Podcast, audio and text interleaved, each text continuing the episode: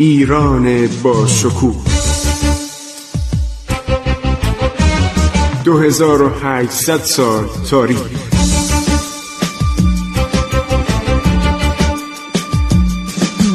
عبور از تاریخ.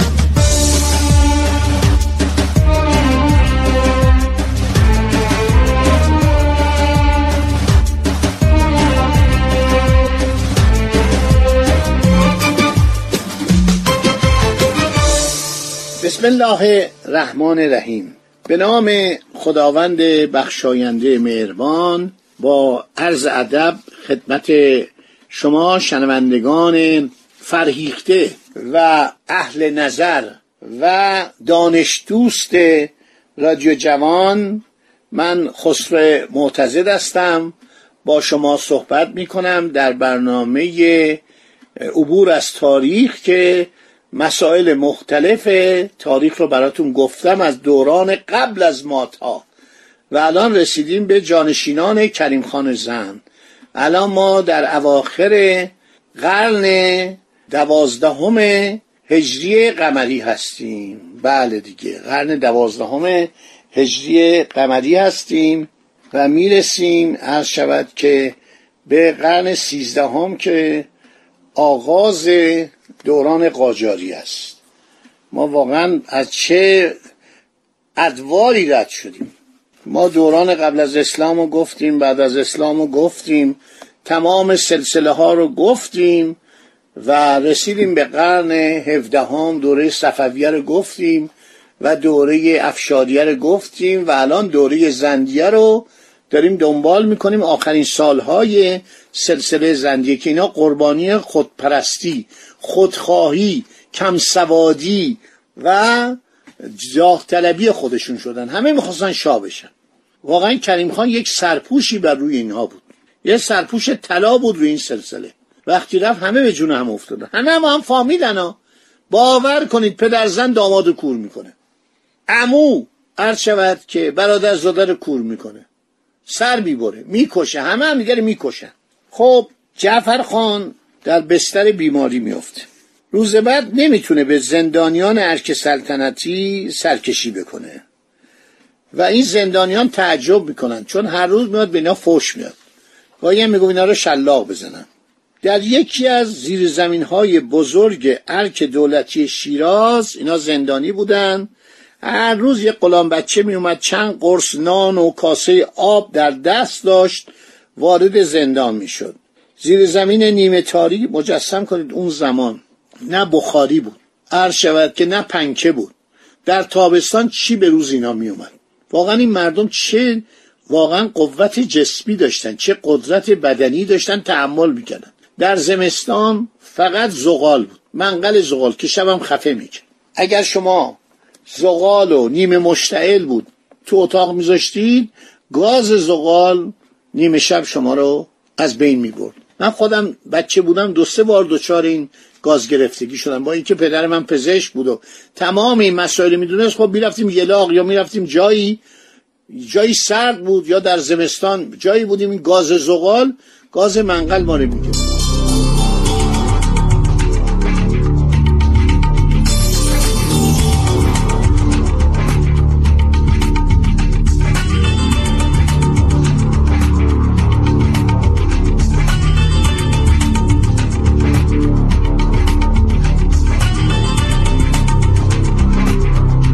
هر شود که این جناب حیدر مراد خان پیرمردی هفتاد ساله بود جوانانی 25 تا 40 ساله و یک پسر 16 ساله جز زندانیان بودن.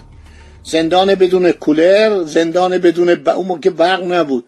باور کنید اینا چه طاقتی داشتن زندگی در اون زمان. پیرمرد هیدر مراد خان به این غلام بچه که براشون نون آورده بود لابد نون و پنیر و آش و اینا بهش گفتش که زور شده. جلوی هر یک از این زندانیان یک قرص نان گذاشت. اینا وضع زندیه خیلی به هم خورده بود. دیگه مثل زمان کریم خان اون همه کباب و غذاهای عالی اینا نبود. حالا زندانیان هم که می‌خواستن بکشن. یکی از زندانیان روی به طرف آن پیرمرد کرد. گفت آقا چطور شده امروز تا حالا جعفرخان به سراغ ما نیومده ما رو شلاق بزنه؟ میاد به اینا فوش می‌داد. استنتاق می‌کرد. هیدر مراد خان میگه خدا کنه که انشالله مرده باشی اتفاق بدی برای مرتیکه افتاده باشه. این یک عرض شود خداوند ما رو نجات بده. برای ما یک به اصطلاح گشایشی باشه. خودمون از چنگ این جانور خونخوار و دیوانه نجات بدیم. غلام بچه می‌خواست در زندان خارج بشه. هیدر مراد خان اونو صدا کرد. گفت پسر جون تو منو خوب بیشناسی می‌دونه که من همه کاره مملکت بودم. حالا دوران این مردک که اومده در فشارم ما رو زندانی کردن. غلام بچه گفت قربان من می‌دونم. شما آدم خوبی هستید. کاری از من بر نمیاد. گفتش که من پدر منم. عرض شود شما رو می‌شناسه. وقتی شنید من زندانمان شما هستم غذا براتون میارم. غذا می آورد زندانمان نبود. به من گفت که شما بهتون خدمت کنم. یک بار موقعی که جناب عرض شود که جعفر خان جعفر شاه پدرم و مورد غضب قرار داده بود می‌خواست بکشد شما شفاعت کرده او را نجات دهید. من قدر شما رو میدم بابام همیشه به من توصیه می‌کنه با شما با احترام رفتار کنم. هیدر مراد خان گفت بسیار خوب چه پسر خوبی. من تو پسر حسن بیکی گفت بله قربان. اینا رو من از تو کتاب های مختلف تاریخی دارم در میرم. گفت جعفرخان چرا نیومده امروز سراغ ما؟ مسافرت کرده گفت نه قربان دیشب مریض شده. به طور ناگهانی سخت مریض شده در بستر بیماری افتاده. حالش هم خوب نیست. اینا مراد نمی‌کردن پرخوری می‌کردن. عرض شود که پرهیز نمی‌کردن. اغلب اینا مریض بودن. اغلب پادشاهان ایران در حالت مریضی مردن. یک کسی مطالعه کرده بود از دانشجویان محترم دانشگاه نمی‌دونم گیلان بود یا جای دیگه. من خوندم چند وقت پیش برام آورده بودن. می‌گفت که اغلب خلفای عرض شود که عباسی بر اثر پرخوری میمردن. بر اثر بیماری میمردن. هفت نفرشون تو جپه مردن. باقیشون همه عرض شود تو بستر مردن. از بس بد غذایی می‌کردن. این پیرمرد هیدر مراد خان گفت بس تو الان می‌دونی که جعفر خان در بستر بیماری گفت خیلی حالشم بده. دکترها رفتن یعنی حکیم باشی رفتن بالا سرش و موازه بشن گفت یه خدمت برام بکن. تو پسر حسن بک. پدرتو من نجات دادم. من اگر آزاد بشم خلعت و پول فراوان و جواهر به تو میدم بعد تو رو قلامباشی می‌کنم. گفت قربان هر خدمتی از جان نسار برایت کوتاهی ندارم. گفت یه سوهان برای من بیار. گفت قربان میترسم. من سوهان بیارم. اگر جعفر خان از این قضیه مطلع بشه منو تیکه تیکه می‌کنه. گفت تو جرأت داشته باش. سوهان به دست ما برسون. عرض شود که ما اونو از بین می‌بریم. قبل از که از بستر بیماری بلند بشه ما اونو می‌کشیم و خیال تو راحت میشه پدرت و تو مورد تفقد من قرار می‌گیریم. مملکت بینی بی صاحب بوده.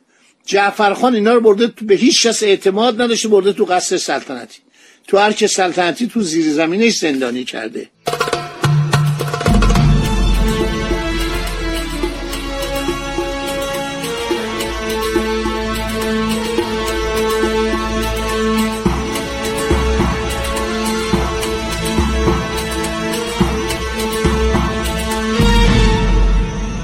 خیلی خوب.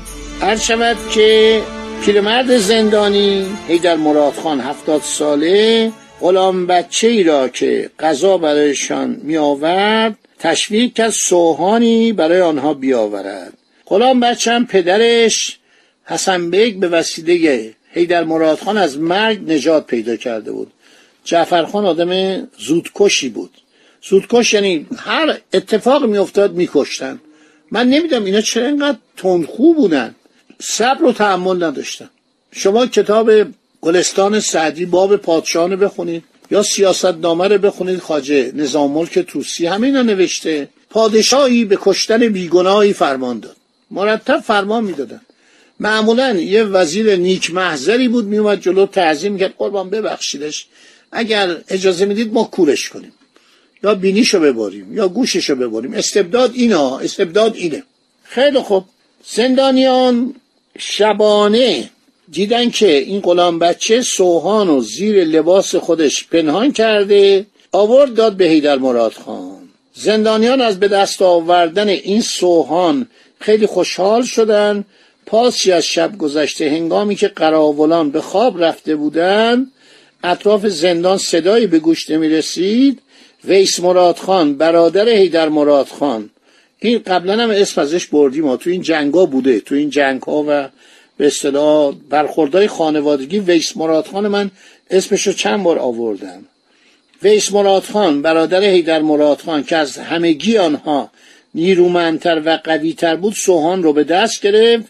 با آن نخست زنجیر کلفت گردن و پای خود را برید و باز کرد. بعد با آن زنجیر گردن و پای هیدر مراد خان و سایر زندانیان را یکی یکی برید. ببینید مملکت چقدر بلبشو بوده.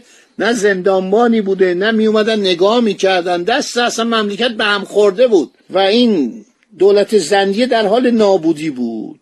بعد همه اینا از قید زنجیر آزاد شدن. تا صبح تا سپیده صبح اینا به نوبت این سوهان رو به این زنجیرها میمالیدن میساویدن میکشیدن و دست و پاشون رو باز کردن.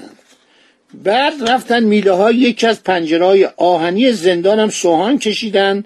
میله های مزبور رو کچ کردن راه خروجی برای خودشون پیدا کردن. از این راه یک به یک آنها خارج شدن.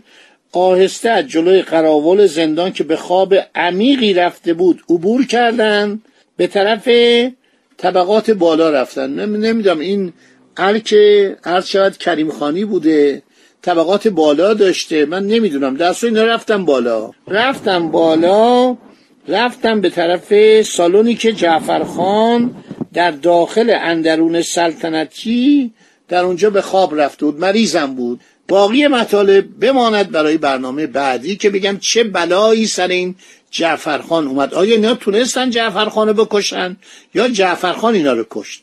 خدا نگهدار شما باد.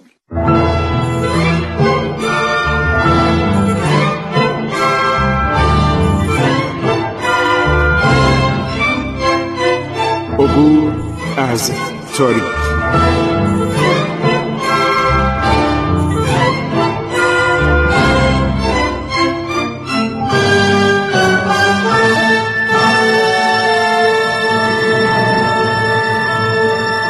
ایران با شکوه.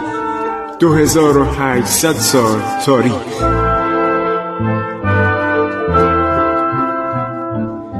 سرگذشت ایران ما به روایت خسرو معتزد